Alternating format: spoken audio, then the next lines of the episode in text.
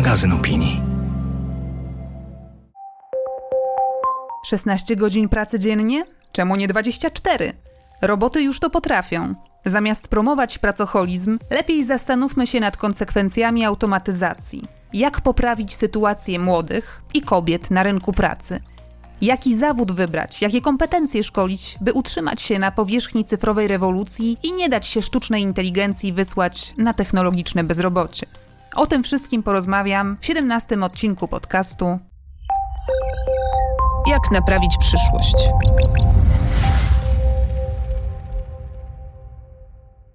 Moimi rozmówczyniami będą Natalie Berger, współautorka filmu dokumentalnego Witamy na stażu oraz Renata Włoch, socjolożka i politolożka, koordynatorka Digital Economy Lab na Uniwersytecie Warszawskim. Zapraszam. Jeszcze nie widzimy do końca tych konsekwencji tego przewrotu pandemicznego i nie waham się użyć tego określenia, to znaczy tego, że w bardzo wielu przypadkach firmy zobaczyły, że praca zdalna jest do wykonania e, i w związku z tym ten dach z państwa narodowego naprawdę został zdmuchnięty i będziemy mieli do czynienia w tym momencie naprawdę z bardzo silnymi procesami globalizacji. Była na mnie zła. Mówiła, że zmarnowałam jej czas. I wtedy przyszło mi do głowy, że to jednak dziwne, jak bardzo jesteśmy obwiniani za to, że nie stać nas na to, żeby pracować za darmo. Co zrobić, gdy wszyscy trąbią o nieuchronnej katastrofie? O apokalipsie ekologicznej, technologiach, nad którymi przestajemy panować, rosnących nierównościach społecznych, cyberwojnach, populistach, fake newsach. Możesz próbować odciąć się od złych informacji, uprawiać własny ogródek i udawać, że wszystko jest w porządku. Ale możesz też wziąć sprawy w swoje ręce. Naiwność? Być może, ale wolę wierzyć w to, że działania pojedynczych ludzi mają znaczenie. O tym, jak naprawić przyszłość w duchu filozofii DIY, czyli naszego swojskiego zrób to sam, będę rozmawiać z naszymi gośćmi, ekspertami z różnych dziedzin. Postaram się też namówić ich do tego, by weszli w buty futurologów i spróbowali opisać, jak będzie wyglądał interesujący nas wycinek rzeczywistości w 2050 roku. Nazywam się Barbara Sowa i w imieniu magazynu Pismo zapraszam do słuchania podcastu. Muszę przyznać, że dawno nie mieliśmy w Polsce tak nośnej dyskusji o pracy i o jej roli w życiu i granicach, jakie powinniśmy wyznaczać. A wszystko to za sprawą profesora Marcina Matczaka, prawnika, który obecnie chyba bardziej znany jest jako tata rapera Maty. Otóż profesor Matczak w wywiadzie dla polityki wyraził się niezbyt pochlebnie na temat młodych przedstawicieli lewicy, mówiąc tak. Wątpię, żeby tacy ludzie byli gotowi pracować po 16 godzin na dobę, żeby osiągnąć sukces. Wielkomiejskie zblazowanie progresywistów od sojowego latę, jak to określił, przeciwstawił ambitnej młodzieży z prowincji, której tutaj wskazał na własne doświadczenia w zarządzaniu stażystami w swojej kancelarii, na ogół bardziej się chce i z zasady jest lepiej rokująca. No muszę przyznać, że jako przedstawicielka ambitnej młodzieży z prowincji, która przez długi czas pracowała w czasie studiów i zaraz po studiach po 16 godzin na dobę, próbując udowodnić swoim szefom, że warto na mnie postawić, no to najchętniej odpowiedziałabym profesorowi Matczakowi w paru mało parlamentarnych słowach. Ale zamiast dawać upust emocjom, powiem tylko, że ten okres bardzo niechętnie wspominam. I kiedy spoglądam sobie wstecz na swoje oraz doświadczenia moich przyjaciół, to często przypomina mi się takie określenie, które po raz pierwszy przeczytałam w książce Mikołaja Tabaczyńskiego Pokolenie wyżu depresyjnego.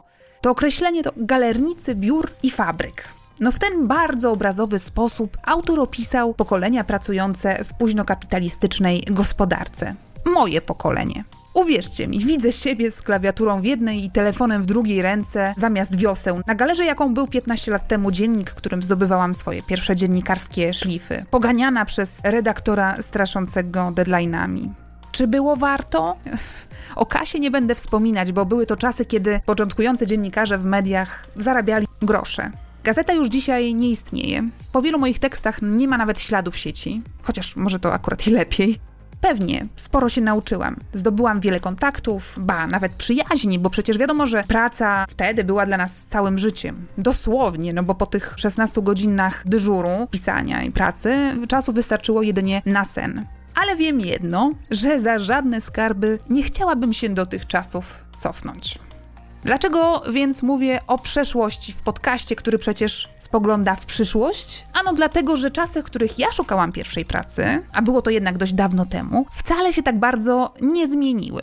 Wykorzystywanie ambicji, energii, słabszej pozycji, a czasem kompleksów młodych ludzi na rynku wciąż są na porządku dziennym. O tym wszystkim rozmawiam z Natalie Berger, współautorką filmu pokazywanego w ramach Festiwalu Filmów Dokumentalnych Her Dogs, który właśnie trwa. Jej dokument nakręcony wraz z przyjacielem Leo Davidem Hydem ma tytuł Witamy na stażu.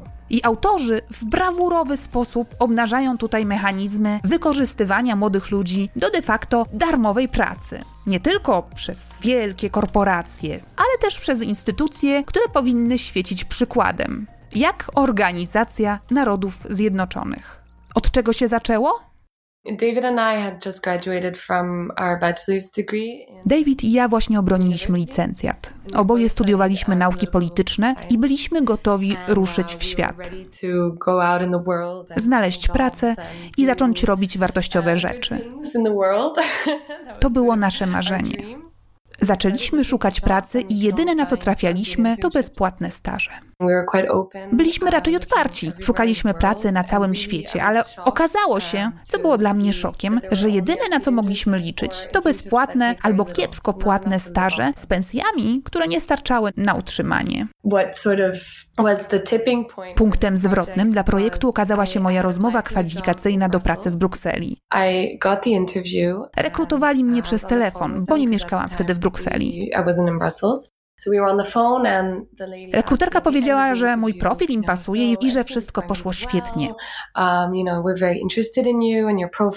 Ale na koniec zapytała: Wie pani, że to bezpłatne stanowisko? Odpowiedziałam, że tak, wiem, ale czy mogliby mi może pomóc z zakwaterowaniem, jedzeniem albo chociażby z transportem?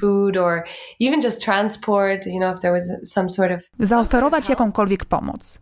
Nie, odpowiedziała. Napisaliśmy to wyraźnie w ofercie stażu. Jak śmiesz mnie o to pytać? Była na mnie zła. Mówiła, że zmarnowałam jej czas. I wtedy przyszło mi do głowy, że to jednak dziwne. Jak bardzo jesteśmy obwiniani za to, że nie stać nas na to, żeby pracować za darmo. We can't afford to work for free. Jakiś miesiąc później to chyba David wpadł na pomysł, żeby pokazać ten proceder od środka.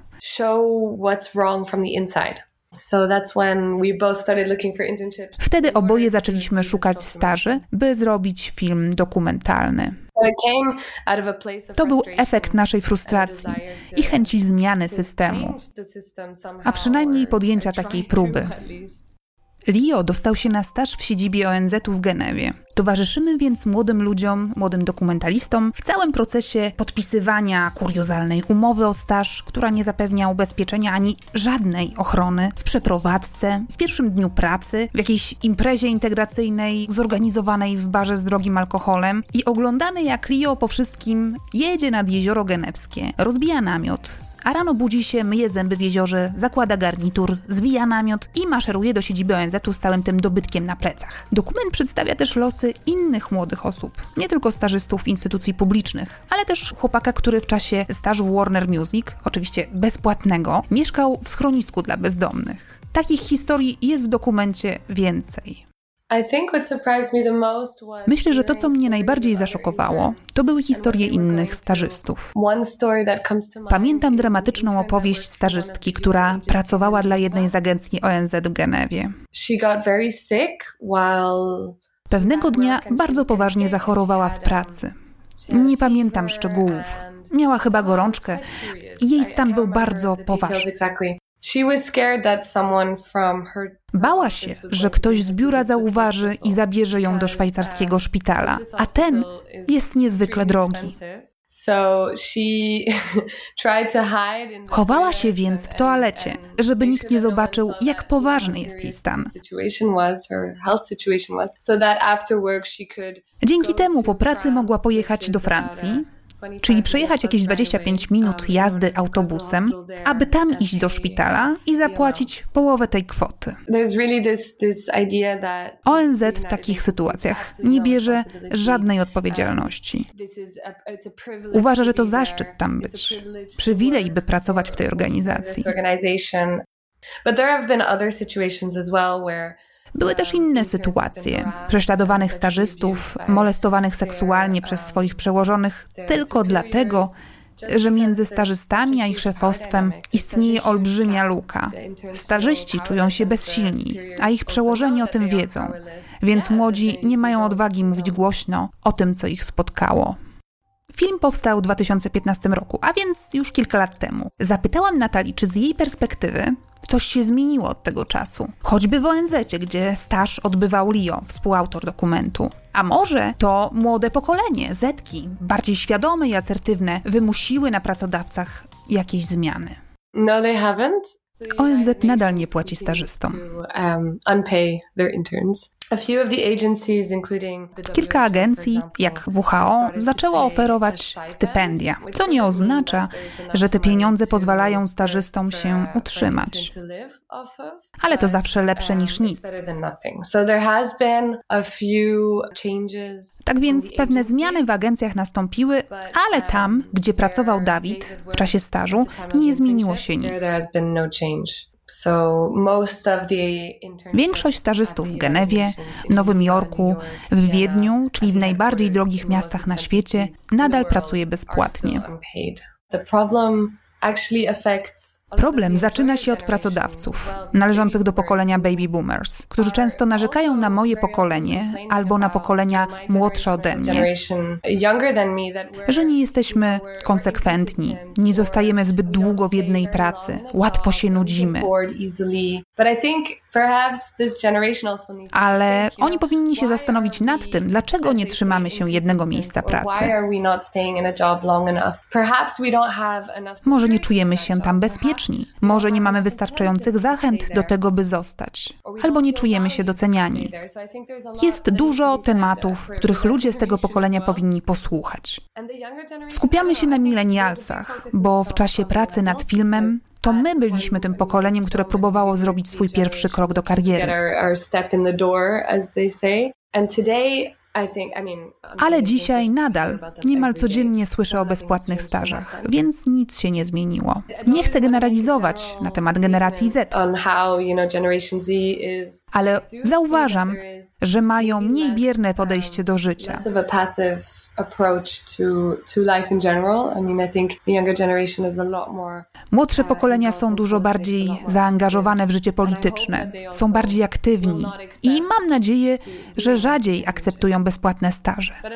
Ale tu, gdzie mieszkam, niestety widzę wokół siebie mnóstwo ludzi, którzy po studiach decydują się na bezpłatny staż. I dla nich to zupełnie normalne.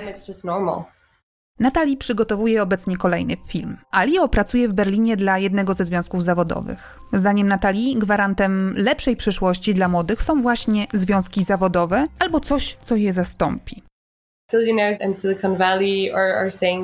Miliarderzy z Doliny Krzemowej mówią, że większość zawodów przestanie istnieć w przyszłości.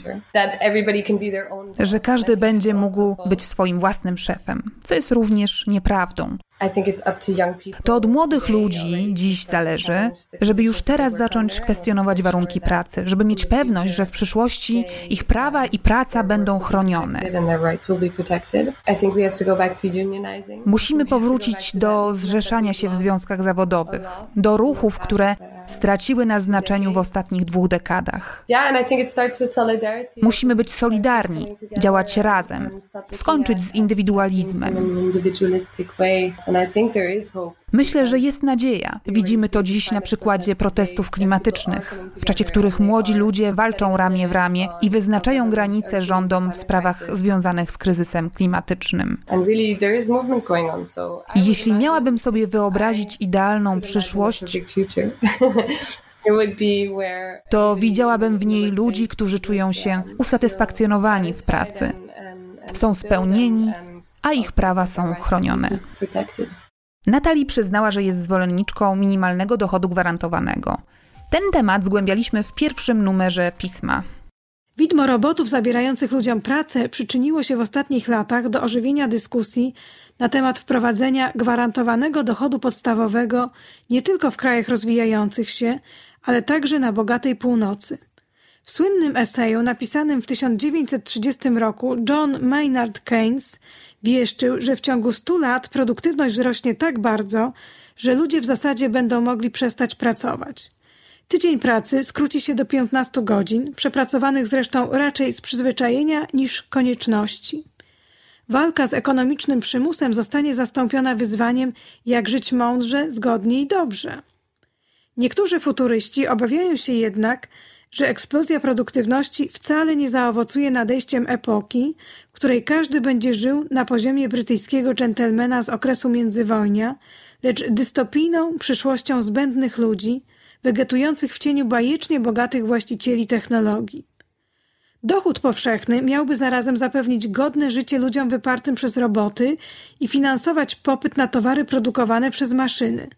Autor tekstu, Jędrzej Malko, opisywał przykład bawarskiej fabryki Adidasa, gdzie nowe buty do biegania są robione niemal wyłącznie przez roboty i drukarki 3D. I choć dodawał, że postępująca automatyzacja, robotyzacja i widmo bezrobocia technologicznego to tak naprawdę margines w całej dyskusji akademickiej o dochodzie gwarantowanym, no to nie mam wątpliwości, że właśnie ten argument jest najbardziej nośny, najbardziej przemawia do masowej wyobraźni. Zwłaszcza, że przykładów, gdzie maszyny już dziś zastąpiły ludzi, można podać sporo, a będzie ich jeszcze więcej. Według ekspertów do 2025 roku zniknie na całym świecie 85 milionów miejsc pracy. W samej tylko Polsce 56% stanowisk pracy jest zagrożonych automatyzacją.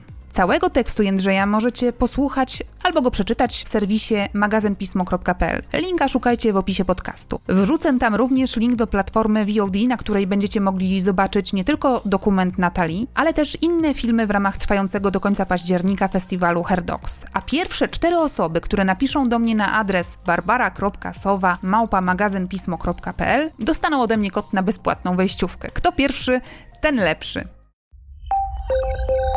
Jak naprawić przyszłość?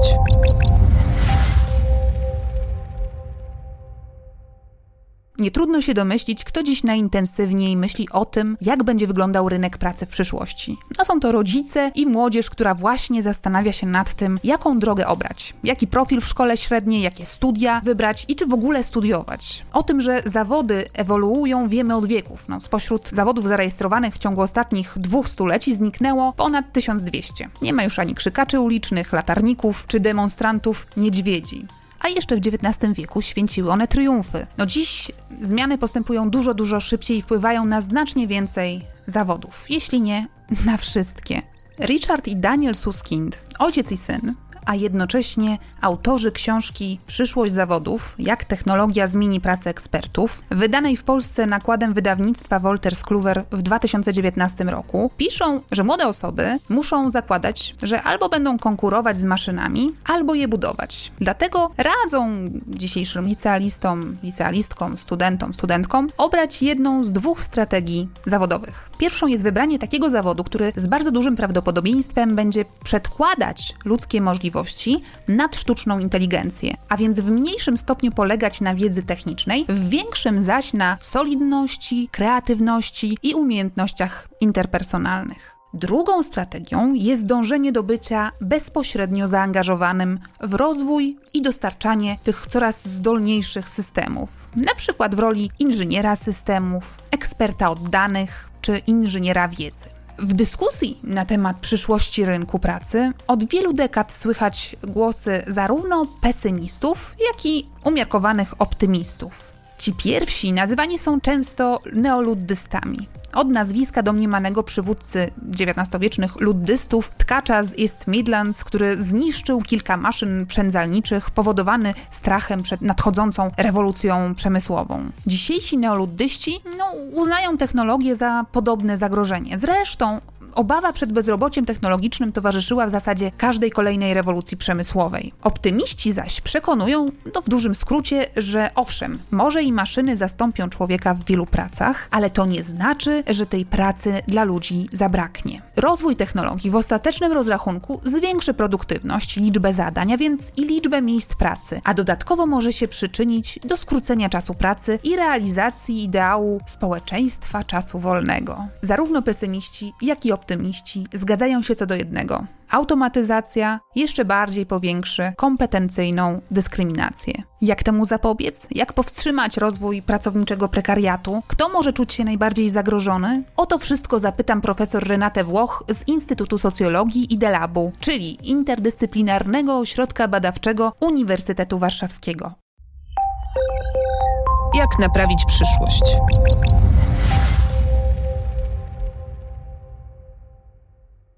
Nagrywamy w poniedziałek, czyli dzień przez większość osób, które nie przepadają za swoją pracą, raczej znienawidzony, wyklinany. I chciałabym na początek zapytać, czy jest szansa, jak pani ocenia, że w przyszłości ten pracujący poniedziałek zmieni swój charakter? No bo raz, nie wiem, no nudną, powtarzalną pracę przejmą od nas maszyny, a dla nas pozostanie tylko ta rozwijająca, kreatywna, ciekawa robota, a dwa, po prostu będziemy mieć więcej wolnego czasu także w tygodniu. Do jakiej pani tutaj grupy się zalicza? Do technooptymistów czy do neoluddystów, którzy twierdzą, że postęp technologiczny to jest raczej zagrożenie i maszyny nas zastąpią, zabiorą nam pracę. Tutaj stanowiska są różne. W zależności od poniedziałku mogę przybrać, że tak powiem, inne postawy i inne przekonania. Ale zacznijmy może od takiego stwierdzenia, że ten dzień pracy i ten tydzień pracy jest efektem pewnych regulacji gospodarczo-politycznych, które zostały wprowadzone w pewnym określonym kontekście społeczno-kulturowym i gospodarczym. I był związany przede wszystkim właśnie z pracą w fabrykach, z pracą, która musiała być poddawana ścisłej kontroli przez przez pracodawcę, przez kierownika, przez menedżera, czy przez kierowniczkę, menedżerkę i która wymagała właśnie naszej bezpośredniej obecności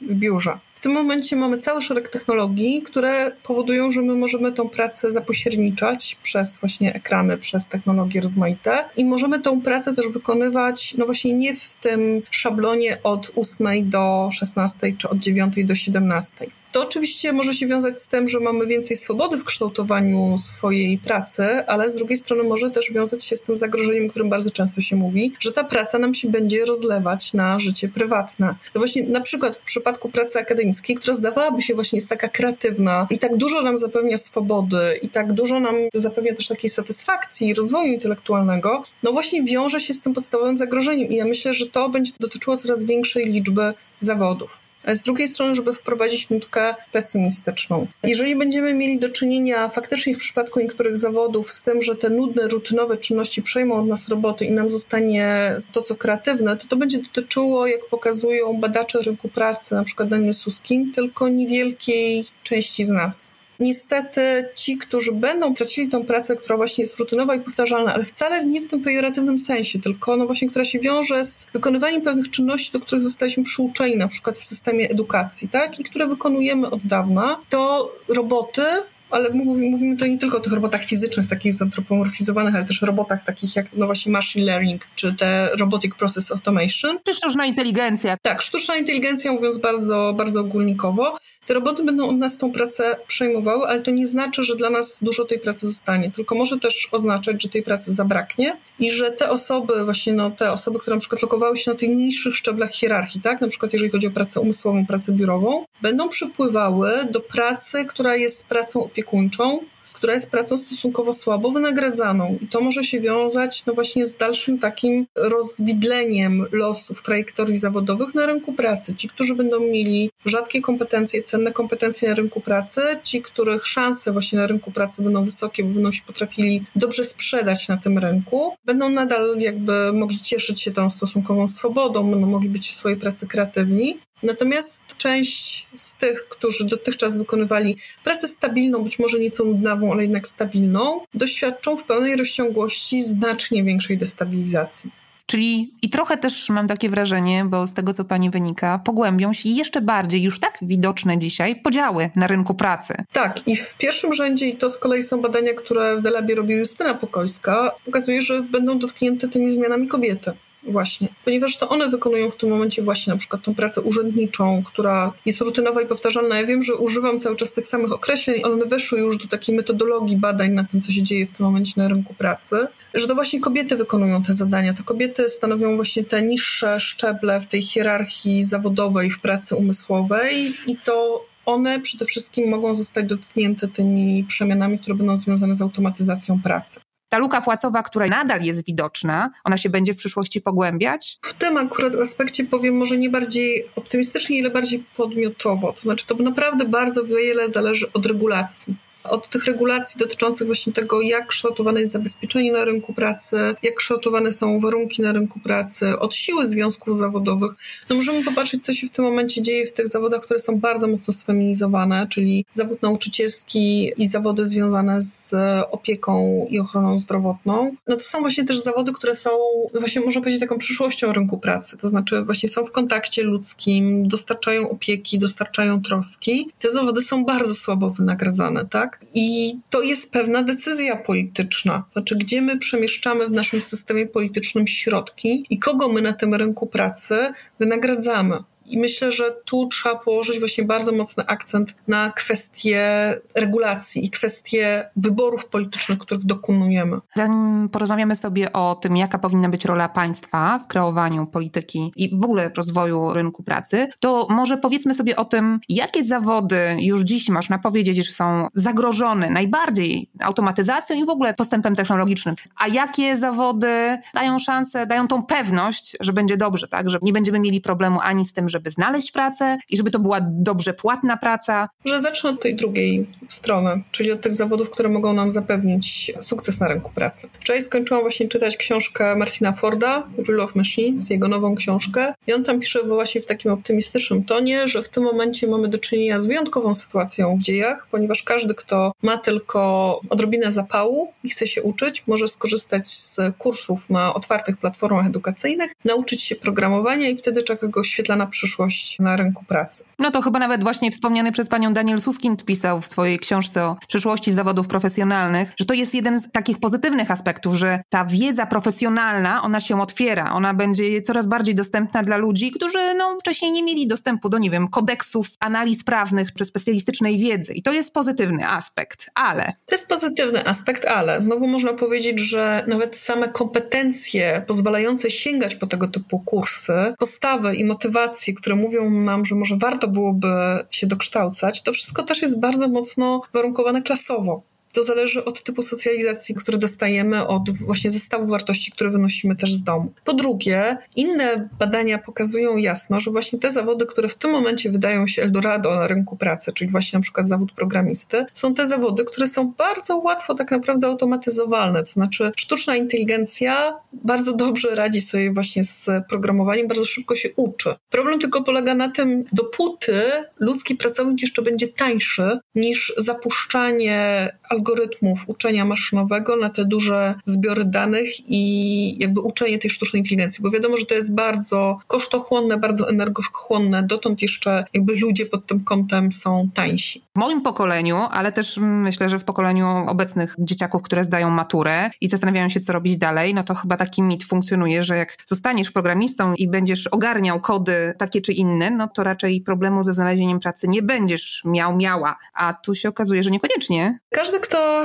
zna się trochę na programowaniu, ja się nie znam, ale mogę obserwować ludzi, którzy programują, to wie, że duża część tej pracy jest jednak rutynowa. Polega na tym, że jakby czerpie się z kodów, które wytworzyli inni, sięga się po rozmaite repozytoria, gdzie te kody już są i to wszystko sztuczna inteligencja bardzo łatwo ogarnie. Oczywiście dla ludzi zostają cały czas te zawody, które możemy określić właśnie tą bardzo szeroką etykietą kreatywne, tak? Że zrobią coś, czego maszyna nie potrafi zrobić, wynajdą rozwiązania, których maszyna nie potrafi zaproponować. Więc załóżmy, że znajomość matematyki, i to można powtarzać po prostu naprawdę bezustannie, nadal będzie bardzo istotna, tak? Nie do końca wiadomo, czy zastosujemy ją w tym prostym programowaniu, ale z całą pewnością będzie nam ona potrzebna do interpretacji tego, co zrobią maszyny. I ja myślę, że to jest ten bardzo istotny aspekt naszych ludzkich kompetencji, które nadal będą potrzebne. Znaczy, maszyny w bardzo wielu aspektach będą przebijały nasze ludzkie możliwości, nasz ludzki potencjał. Ale z drugiej strony, nasze umiejętności interpretacji, osadzania w kontekście, analizy jakby w szerokiej płaszczyźnie rozmaitych uwarunkowań, to jest wszystko to, czego maszyny jeszcze bardzo długo nie będą potrafiły, ponieważ one są bardzo wyspecjalizowane. I to o tym też pisze na przykład Cukier w swojej najnowszej książce, tak? Framers, że to właśnie ludzie są tymi, którzy nadają ramy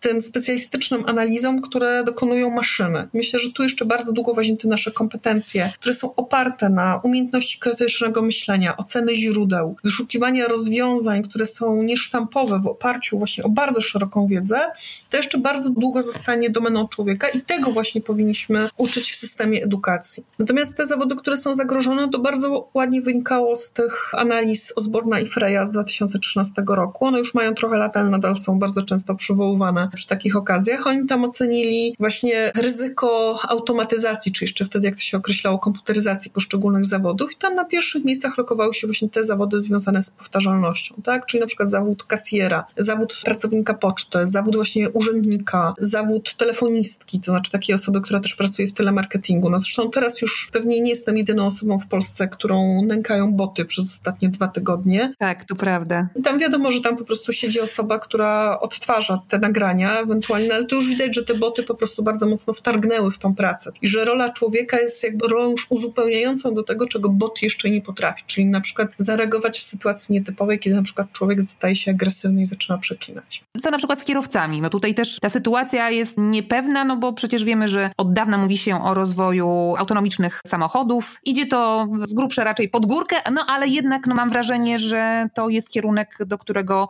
zmierzamy. Czy zawód kierowcy zniknie? Zawód kierowcy tak szybko pewnie nie zniknie, bo oczywiście jest to, że z, z samochodami autonomicznymi był związany pewien bardzo mocny hype w ogóle w tym dyskursie wokół sztucznej inteligencji, napędzany przez kilku bardzo gładko mówiących inwestorów i startupowców. Natomiast problem z autonomicznymi samochodami jest podobny jak w przypadku w ogóle sztucznej inteligencji. Znaczy, sztuczna inteligencja dobrze się odnajduje w warunkach ścisłej specjalizacji, natomiast zmiana warunków brzegowych powoduje, że ona się totalnie gubi. I teraz można przewidzieć, że w przeciągu najbliższych lat autonomiczne pojazdy, tak jak już zresztą się to na przykład dzieje w Paryżu, czy tak jak się dzieje w niektórych kopalniach, będą się poruszały po jasno wyznaczonych jakby terytoriach, tak, w jasno wyznaczonym terenie. Natomiast w momencie, kiedy mamy do czynienia z tak dużą liczbą czynników, nieprzewidywalnością tego, co się dzieje na drodze, no to można powiedzieć, że te sztuczne samochody nie oferują jeszcze tej wartości, jaką oferuje ludzki kierowca, tak? Natomiast nadzieja związana z tym, że te miliony ludzi, którzy co roku giną na drogach, przestaną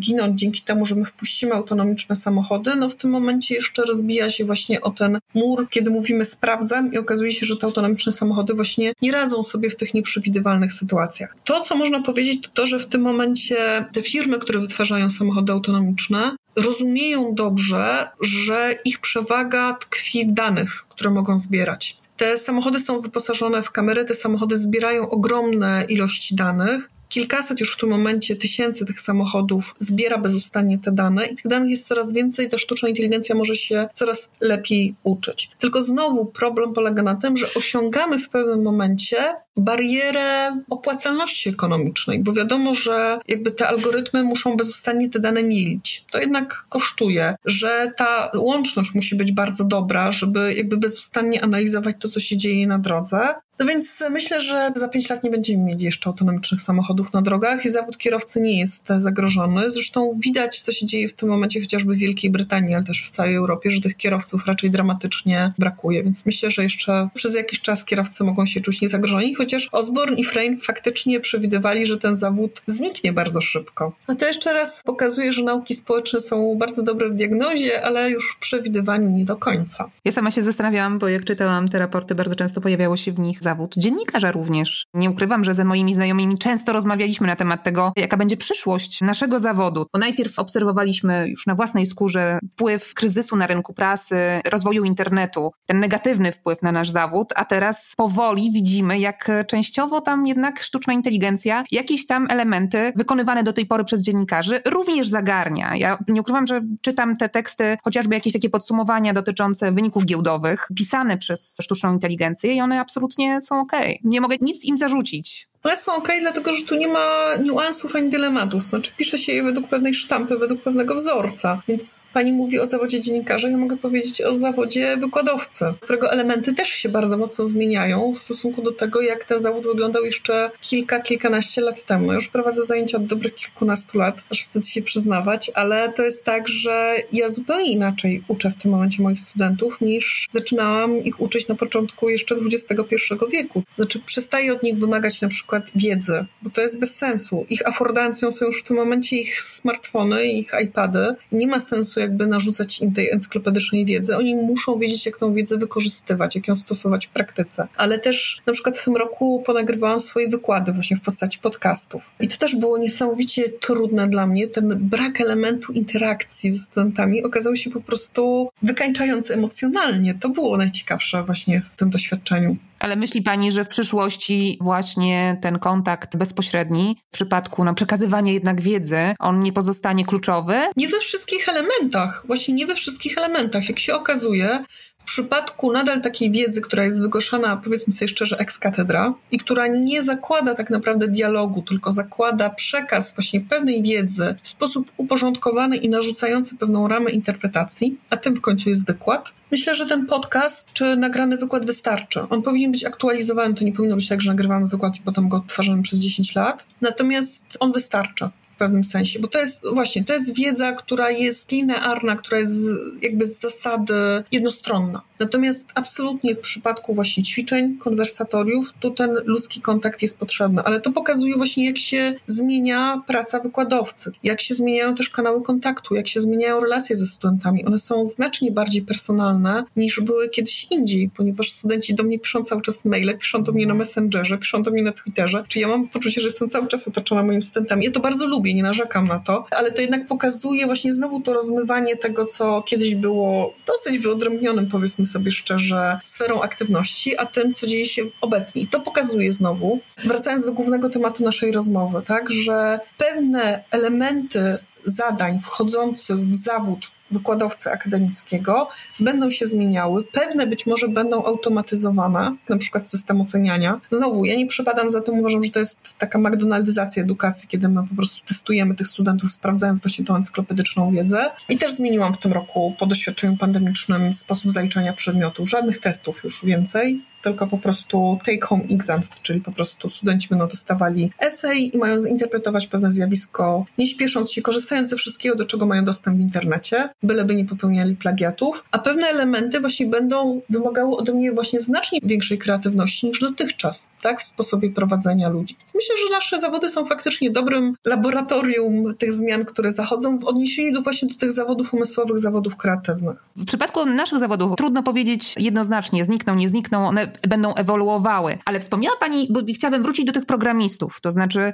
no chyba możemy jednak powiedzieć, że w przyszłości jednak zawody związane z nowymi technologiami to będą te zawody, które będą premiowane. Tylko jakie to będą zadania, jakie to będą zawody, być może już istniejące, a być może zupełnie nowe. Widzę to tak, że wszystkie zawody będą stechnologizowane. W obszarze każdego zawodu będziemy mieli do czynienia z zadaniami, które będą wymagały od nas funkcjonowania w środowisku, które będzie przesycone technologią. I każdy, każda z nas będzie musiał nabyć kompetencje, które pozwolą nam z tymi technologiami obcować, wykorzystywać te technologie jako wzmocnienie właśnie naszych potencjałów, ewentualnie przyzwyczaić się do roli osoby, tego, jak to się mówi, substratu białkowego, który będzie wzmacniał z kolei potencjał technologii, tak? No bo pewnych rzeczy roboty się jeszcze bardzo długo nie nauczą robić. Na przykład mają problem z chwytaniem, to jest wiadomo, więc możemy zautomatyzować sobie halę logistyczną, dajmy na to Amazona, ale nadal precyzyjne chwytanie to dla robotów jest trudna rzecz, właśnie wymagająca dużego nakładu energii, dużego nakładu kosztów, żeby robot robił to precyzyjnie, tak jak to robi człowiek. Więc człowiek nadal jeszcze będzie przez bardzo długi czas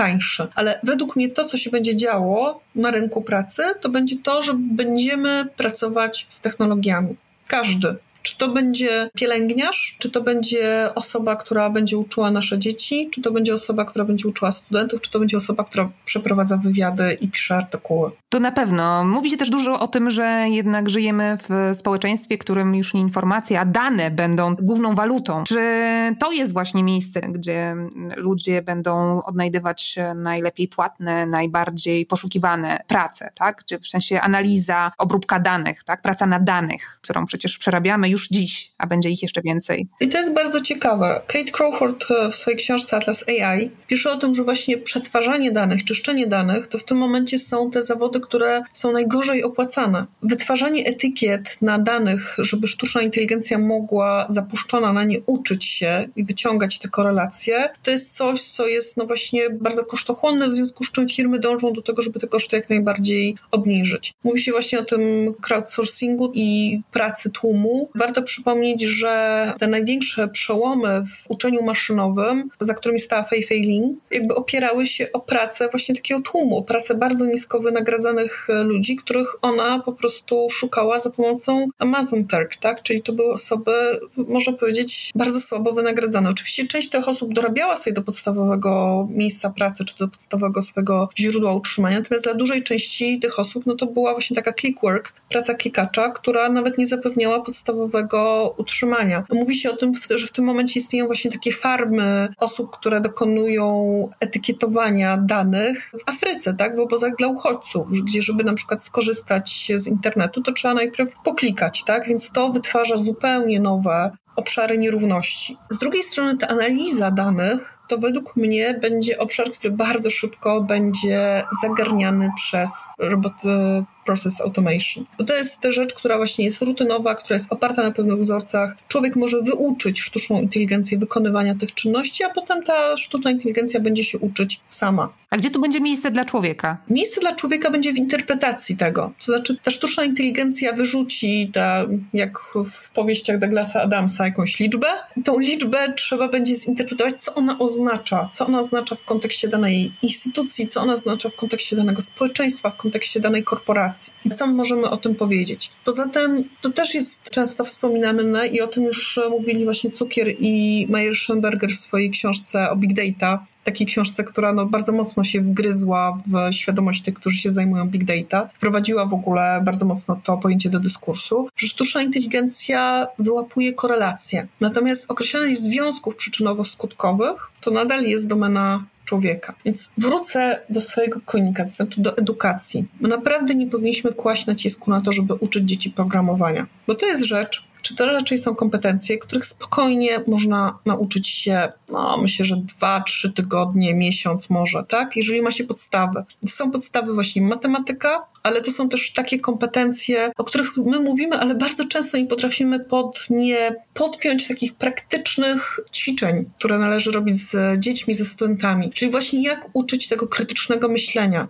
jak uczyć tej interpretacji, jak uczyć tego, że są pewne właśnie ramy pojęciowe, które można zastosować do analizy danego zjawiska. A w tym właśnie my nadal będziemy dominować, w tym nadal ludzie będą celować. Mhm. A co z empatią? Bo to jednak jest jeden z tych elementów, które e, nadal nas jeszcze odróżnia od maszyn. Empatia jest oczywiście ważna, ale tu z kolei znowu zejdę, że tak powiem, na dół tej hierarchii społecznej. Może się stać tak, że empatia to będzie właśnie to, co będą musiały wręcz sprzedawać te osoby, które będą w zagrożonej sytuacji na rynku pracy bo one właśnie będą musiały handlować swoją empatią, swoją troską, swoim zaangażowaniem, przechodząc właśnie do tych zawodów opiekuńczych, których w starzejących się społeczeństwach będzie nam coraz bardziej brakować. Teraz znowu decyzją polityczną w dużej mierze jest to, jak dobrze te prace, które są niezwykle ważne społecznie, a które są mocno sfeminizowane, będą wynagradzane. Jakie bezpieczeństwo społeczne, jakie zabezpieczenie socjalne będzie się z tymi zawodami wiązać. No i tu wracamy znowu do roli kobiet i roli pań państwa. Do tej pory nie udało nam się wyrównać tej luki płacowej. Kobiety nadal zarabiają mniej. To jak pani tą rolę państwa, regulatorów widzi w przyszłości? Ja bym chciała pani odpowiedzieć jakoś zero-jedynkowo na to pytanie, bo to jest bardzo ważne pytanie, ale powiem pani, że jak przeglądam podręczniki swojego syna, on jest w szkole podstawowej w tym momencie, to trafia mnie jasny piorun ponieważ w XXI wieku, w państwie, które mówi, że stawia na to, żeby właśnie rozwijać gospodarkę, w której będą wykształceni ludzie, nadal są bardzo stereotypowe role płci przedstawiane. Ja myślę, że to się zaczyna od tego momentu. Znaczy ja przeglądam ten podręcznik i ja widzę w tym podręczniku, że dziewczynki są standardowo właśnie przypisywane do tych ról opiekuńczych, że mój syn przyrabia bajkę o królewni, która została ukarana, ponieważ nie była grzeczna, posłuszna i ładna i książę się z nią wtedy nie ożenił, że jakby bardzo jasno jest pokazywane, gdzie jest miejsce kobiety w społeczeństwie. I to nie chodzi o to, bo w tym momencie bardzo dużo rozmawia się o tym raporcie Klubu Jagiellońskiego na temat pozycji mężczyzn w społeczeństwie. Ja uważam, że absolutnie musimy rozmawiać również o tych wymiarach nierówności mężczyzn w społeczeństwie, również o tym, dlaczego edukacja w pewnym momencie jest dla chłopców po prostu bardzo nieadekwatna, tak? I dlaczego się na przykład kładzie właśnie nacisk na to, że to, że jesteś grzeczny, to, że jesteś ułożony jest pozytywnie jakby wartościowane i wynagradzane, ale z drugiej strony uważam, że ta przemoc symboliczna, polegająca na tym, że my wkładamy kobiety w pewne etykiety, właśnie związane z tym, że Twoją rolą jest przede wszystkim właśnie zapewniać empatię, zapewniać opiekę, realizować się przede wszystkim w tradycyjnych rolach rodzinnych. My po prostu robimy tą wodę z mózgu dziewczynkom od samego początku edukacji, tak? Jeżeli tego nie zmienimy na tym poziomie wczesnej socjalizacji, tak? I nie będziemy mówiły, że dziewczyna może być programistą, może być technikiem komputerowym, może być genialnym matematykiem. Dziewczyny na Politechniki to jest to, co doktor Bianka Siwińska też bardzo mocno podkreśla i Justyna Pokojska w swoich badaniach również, że jakby nie zrobimy tego od dołu, to w momencie, kiedy my dostajemy tych ludzi, którzy już idą na studia, to oni już są w specyficzny sposób sformatowani, tak? Znaczy już mają uwewnętrznione również te przekonania, co oni powinni w życiu robić i jak powinny wyglądać ich trajektorie zawodowe. No tak, i to jest, ja wiem, że to może nie do końca jest bardzo e, precyzyjna odpowiedź na Pani pytanie, ale ja myślę, że musimy po prostu bardzo wnikliwie szukać przyczyn tego problemu po prostu u samego źródła. W tym sensie, jakie my mamy nastawienia, a dopiero potem się zastanawiać, że jak już mamy te kobiety na rynku pracy i one faktycznie są lepiej wykształcone, ale pomimo tego, że są lepiej wykształcone, to jednak osiągają gorsze pozycje zawodowe niż mężczyźni i są słabo wynagradzani. To znaczy, że mamy do czynienia z jakimś strukturalnym pęknięciem w naszym systemie edukacji temat morze, prawda? I tutaj pewnie mnóstwo wątków z naszej rozmowy można byłoby poruszyć, bo przecież chociażby sam fakt, o którym pani wspomniała, czyli odejście od wkładania ludziom wiedzy do głowy na rzecz właśnie rozwijania tych kompetencji, które będą premiowane w przyszłości, to jest chociażby jeden z elementów. Także tutaj pewnie ciężko byłoby nam skończyć. Natomiast ja chciałabym zapytać panią o formy pracy. Czy pani zdaniem w przyszłości nie będzie etatów? Czy my odejdziemy od takiego klasycznego etatu?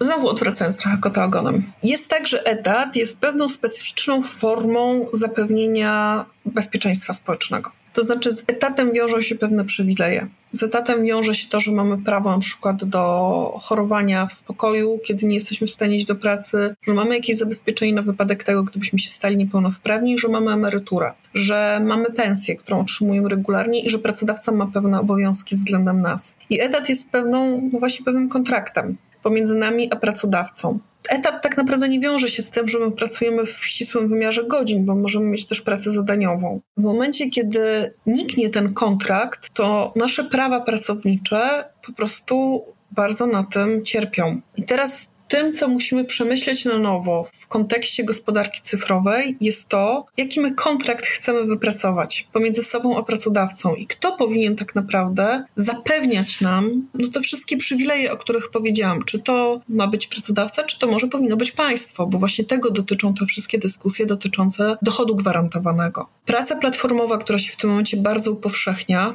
jest być może przydatna i satysfakcjonująca znowu dla takich osób jak pani czy ja. Praca platformowa, czyli ma pani na myśli tutaj e, rodzaj. Pracy, która jest wykonywana za pośrednictwem platform, tak? No załóżmy, że ja na przykład mogłabym swoją pracę sprzedawać za pomocą jakiejś platformy edukacyjnej. Pani też może oferować swoje usługi dziennikarza, dziennikarki za pomocą jakiejś platformy. Czyli trochę inna odmiana freelansu, bo ja w raportach Delabu znalazłam różne określenia. Jest praca portfoliowa, praca voucherowa, praca na wezwanie. To takie nowe formy zatrudnienia.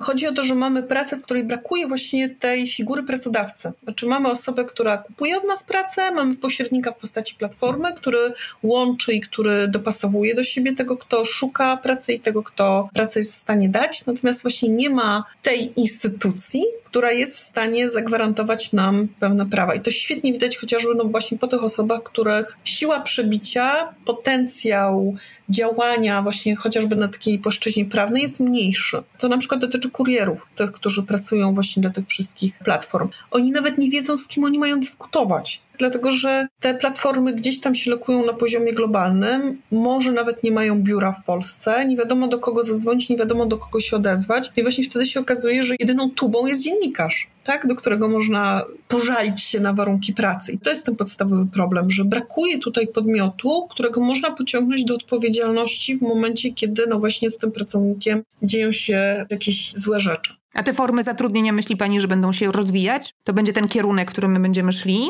Ja myślę, że większość zawodów będzie szła w tym kierunku, również dlatego, że te zadania w obrębie zawodów poszczególnych będą coraz bardziej rozczłonkowane Część z nich właśnie przejmie sztuczna inteligencja, a część z nich zostanie wystawiona na konkurencję na tym globalnym rynku pracy. Richard Baldwin w swojej najnowszej książce globalizacji mówi o tym, że my w tym momencie będziemy mieli do czynienia z takim telekomitingiem, w tym sensie, że na nasz rynek pracy lokalny będą napływali za pośrednictwem internetu, za pośrednictwem tych wszystkich nowych technologii pracownicy, którzy będą mieli kompetencje albo zbliżone do naszych, albo nawet dużo wyższe niż nasze, ale pochodzące z krajów, w których praca jest tańsza czyli na przykład z Indii czy z Republiki Południowej Afryki. To już na przykład świetnie widać w tym momencie. Ciekawa jestem, jak to się będzie rozwijało w ciągu następnych kilku lat. Tą platformizację pracy w odniesieniu do lektorów językowych ponieważ coraz większa liczba osób, i to w czasie pandemii rozwinęło się bardzo, uczy się za pośrednictwem platform. Dzieci uczą się języka, na przykład rozmawiając z lektorami z, nie wiem, z RPA czy z Kalifornii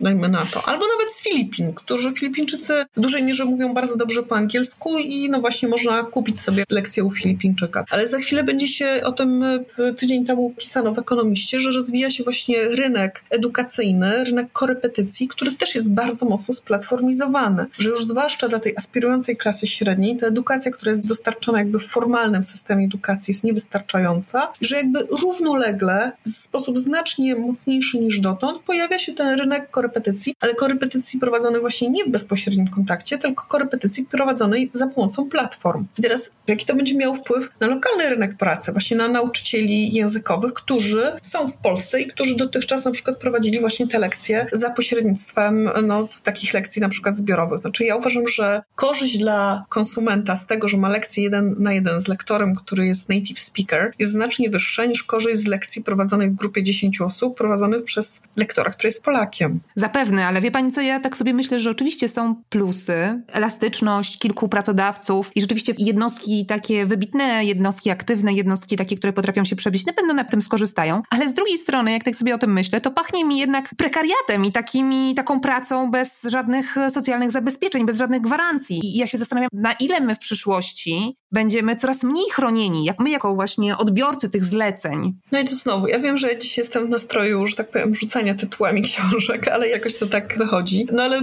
Szyszana Zubow, tak, mówi, że żyjemy w, po prostu w nowej odsłonie kapitalizmu i ten kapitalizm jest równie wampiryczny jak ten kapitalizm, który był w XIX wieku. I że te reguły wyzysku są bardzo podobne. No i teraz pytanie, które się pojawia, jest pytaniem, z którym socjologowie borykali się pod koniec XIX wieku. Znaczy, czy wejdzie równolegle jakaś instytucja, która będzie w stanie zrównoważyć siłę tego wampirycznego kapitalizmu? I to jest pytanie, przed którym my teraz stoimy. Znaczy, jaka tak naprawdę jest rola państwa w odniesieniu właśnie chociażby do regulacji pracy. Przy czym to nie jest wcale takie proste, bo to z kolei co widzimy i w środę będę mówiła na tym na konferencji, którą organizuje sieć Łukaszewicza, że to państwo też wchodzi w bardzo bliskie i bardzo niebezpieczne związki właśnie z tymi wielkimi korporacjami technologicznymi, stając się od nich coraz bardziej uzależnionym. I to jest po prostu problem, który będzie naprawdę trudno rozwikłać. Czyli to państwo, które powinno być wyrazicielem interesu ogólnego, jakby dobra publicznego, może być do tego stopnia uzależnione od tych zewnętrznych systemów, tak na to informatycznych, które podpinają jego działanie, że nie będzie w stanie tak naprawdę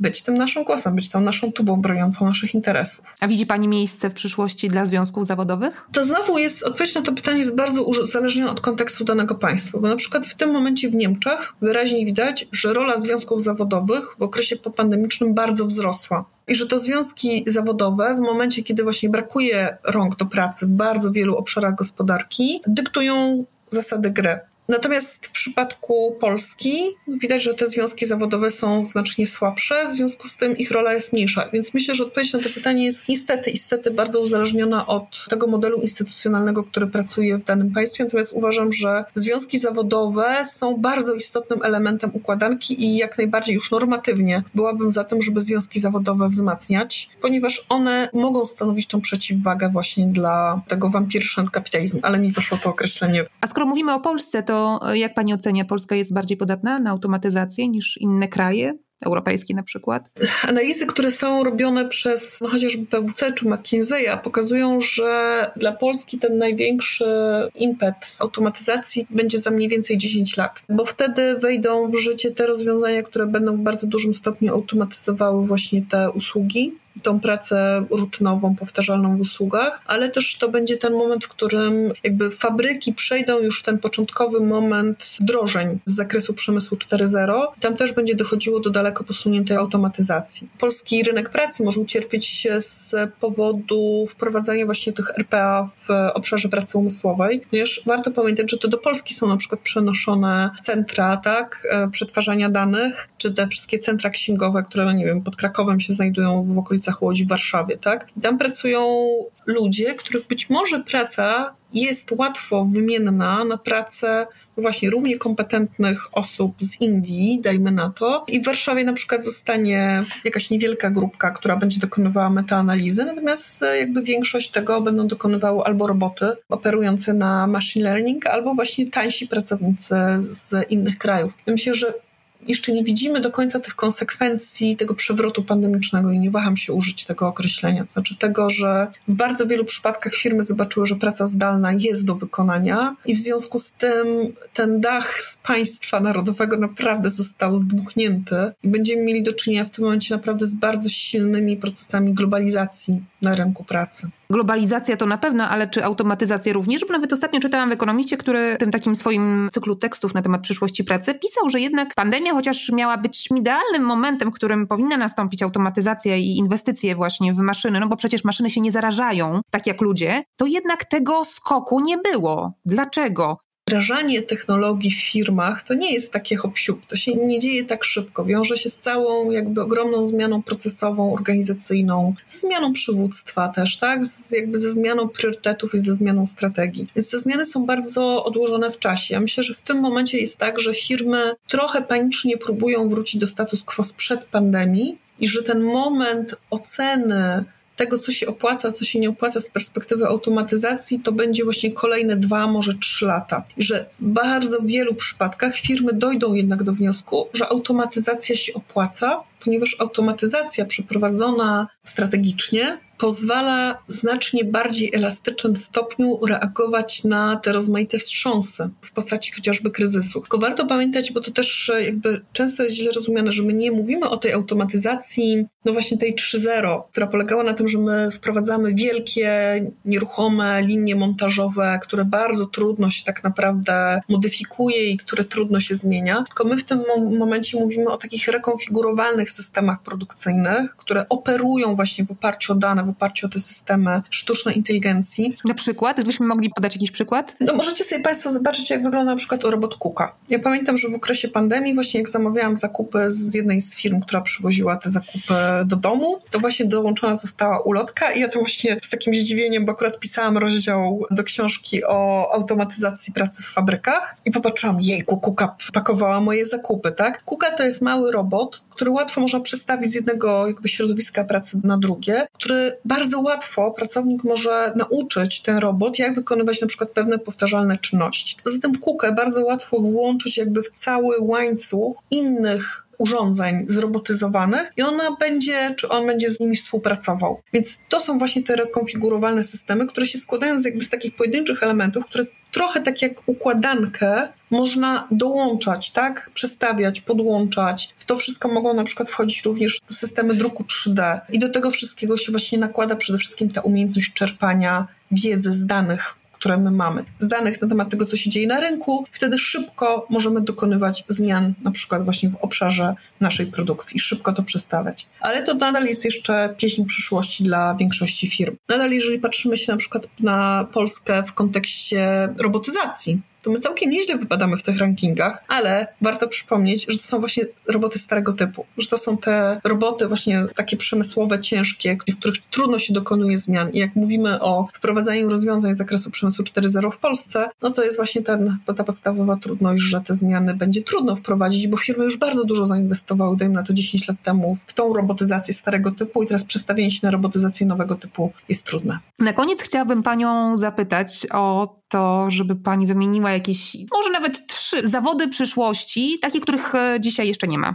Nie wiem, jak dokładnie ten zawód się będzie nazywał, ale ja bym go nazwała tłumaczem robotyczno-ludzkim. To znaczy osoba, która będzie bardzo dobrze rozumiała systemy maszynowe, systemy informatyczne, systemy sztucznej inteligencji i będzie rodzajem łącznika pomiędzy maszynami a zespołami ludzkimi. I to będzie według mnie taki menedżer nowego typu, którego kompetencje będą jednocześnie specjalistyczne, ale z drugiej strony na tyle ogólne, że to będzie osoba, która będzie potrafiła te hybrydowe zespoły robotyczno-ludzkie zadaniować i spajać. I myślę, że tego typu zawody się już pojawiają powoli, właśnie one nie mają dobrej nazwy, ale myślę, że to właśnie będzie zawód, który absolutnie będzie miał przyszłość. Drugi zawód, o którym pisze Neil Selwyn w swoich książkach dotyczących przyszłości edukacji, to jest właśnie nauczyciel wspomagający sztuczną inteligencję. On mówi o tym, ja się z tym zgadzam, że duża część naszej nauki będzie personalizowana za pośrednictwem systemu sztucznej inteligencji. Na przykład sztuczna inteligencja będzie potrafiła dopasować materiał, będzie potrafiła dopasować zadania, ćwiczenia do tego, jakie mamy kompetencje, z czym my sobie radzimy, z czym my sobie nie radzimy, a ludzki nauczyciel będzie zajmował się tym, żeby to przekładać właśnie na kontekst społeczny, żeby to ćwiczyć w warunkach praktycznych. Takiego zawodu jeszcze nie ma.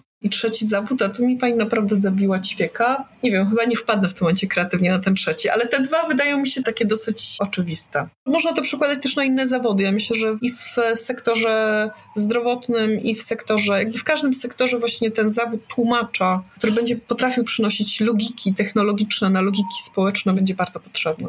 A myśli Pani, że w przyszłości, żeby wykonywać te zawody i inne zawody również, będzie wymagany dyplom wyższej szkoły, czy jednak spadnie na zaczeniu kształcenie wyższe? Same trudne pytania mi Pani dzisiaj zadaje.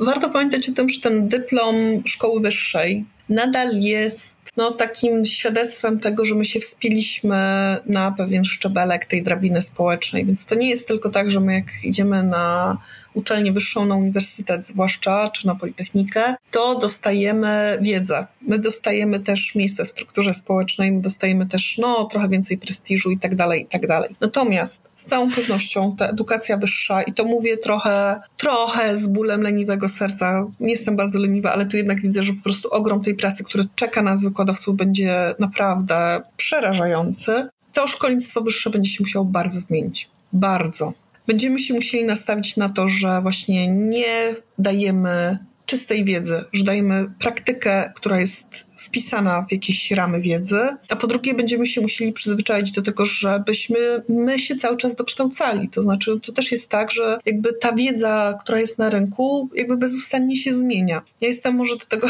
trochę bardziej przyzwyczajona, bo ja się szybko nudzę i ja bardzo często zmieniam swoje pola zawodowe. Zaczynałam od socjologii stosunków międzynarodowych przez socjologię sportu, teraz jestem w socjologii cyfrowości, a jeszcze po drodze się zajmowałam integracją imigrantów. Więc dużo tego było, jak próbuję powiedzieć komuś, o czym pisałam poprzednie książki, to wychodzi z tego niezły miszmasz, ale myślę, że to jest trochę ta droga, to znaczy będziemy musieli się nauczyć, jak się uczyć. To jest znowu pewien banan, który jest powtarzany, ale tak faktycznie będzie. I jak zapominać tę wiedzę, która już jest nam niepotrzebna. Bo nie będzie zawodu, jednego zawodu wyuczonego przez całe życie, ale raczej kilka. Tak, ale to będzie dotyczyło też wykładowców. W związku z tym będziemy musieli się też przyzwyczaić do tego, że od strony takiej formalno-czasowej ta edukacja akademicka wygląda inaczej. To znaczy będziemy się musieli na przykład nastawić na to, że głównym przedmiotem kształcenia nie jest to, co się dzieje tam, jak człowiek ma te 20-25 lat, tylko to, co się dzieje później. To znaczy uniwersytety będą musiały się wpisać w ten ekosystem ciągłego dokształcania się, który przez jednych jest uważany za błogosławieństwo, a przez drugich za przekleństwo i za kolejny efekt tego kapitalistycznego wyzysku, bo człowiek musi poświęcać wolny czas na to, żeby się bezustannie dokształcać, bo inaczej nie jest w stanie się utrzymać na rynku pracy. No ale właśnie szkoły wyższe będą musiały jakby przekształcić się pod tym kątem, żeby potrafić dostarczyć tą aktualną wiedzę. Tu jeszcze jedna rzecz bardzo ważna, a to oznacza, że my nie możemy po prostu się zamykać i być właśnie w tej wieży z kości słoniowej, tylko my musimy bezustannie być na tym styku z biznesem, z instytucjami publicznymi, z organizacjami pozarządowymi. I tu powiem, robiąc bezczelną reklamę, że wydaje mi się, że to jest to, co my właśnie w Delabie robimy. To znaczy, my po prostu wychodzimy do tego biznesu, staramy się mówić tego biznesu językiem biznesowym. Nie mówię, że nam się to zawsze udaje, bo jesteśmy akademikami i, że tak powiem, charyzmatyczny język i umiejętność owinięcia bawełną pojęciową prostego, że tak powiem, przekazu jest naszą naprawdę cenną umiejętnością. No ale jednak próbujemy to robić i myślę, że to jest przyszłość e, uniwersytetu. I myślę, że to jest dobre zakończenie naszej dzisiejszej rozmowy. Bardzo, bardzo serdecznie dziękuję. Jak naprawić przyszłość?